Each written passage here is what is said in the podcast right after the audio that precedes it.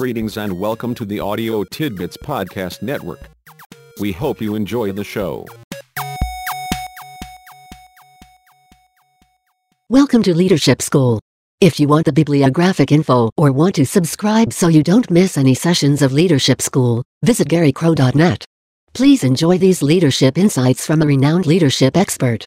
Blanchard, Ken, John P. Carlos, and Alan Randolph. The three keys to empowerment release the power within people for astonishing results. San Francisco, Berrett-Koehler Publishers, Incorporated, 2001. To create a culture of empowerment, people must behave in different ways than would commonly occur in a hierarchical culture. In many ways, this change of behavior involves a movement from dependence on the leadership of others to independence from, or interdependence with, external leadership. This requires a shift in the traditional leadership paradigm. Rather than seeing leaders as directing, controlling, and supervising the behavior of others or even supporting, encouraging, and facilitating their efforts, the desired situation is one where the necessary direction and support come from individual and team initiatives. People with information concerns don't want to be sold on the change. They want to be told about it. They don't want to know if the change is good or bad until they understand it. Morale, which is the team's motivation, confidence, and cohesion. This first stage of the process of changing to empowerment is filled with excitement combined with anxiety and a lack of knowledge of what empowerment means for the behaviors of everyone involved. According to Situational Leadership Registered Trademark 2, this stage is a time for providing clear direction to focus people's natural but naive enthusiasm. Boundaries that exist within a hierarchy and with which most people are familiar tell people what they cannot do.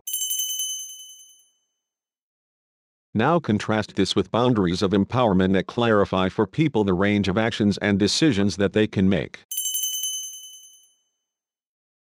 Essentially there are two categories of decisions to focus on at first, strategic decisions and operational decisions.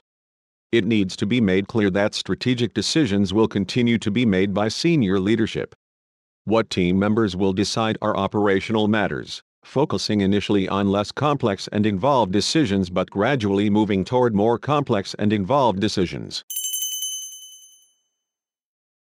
What good is accomplished if an individual succeeds and the team fails?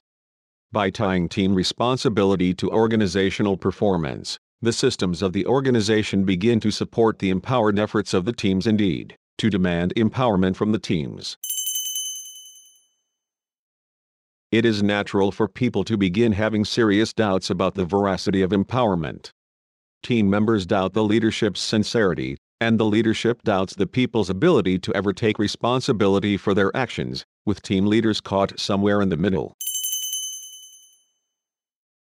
Especially with regard to a new person, time must be spent providing that person with the direction and clarity of how this team operates and how this person must adapt to the team. But the team must also reorient itself on how to work with this new member instead of the departed member. If the two people are quite different in style and skills, the team will have more trouble with this integration process, but nevertheless, it must occur if the team is to stay empowered. Why not be the best you can be and help others around you to be magnificent as well?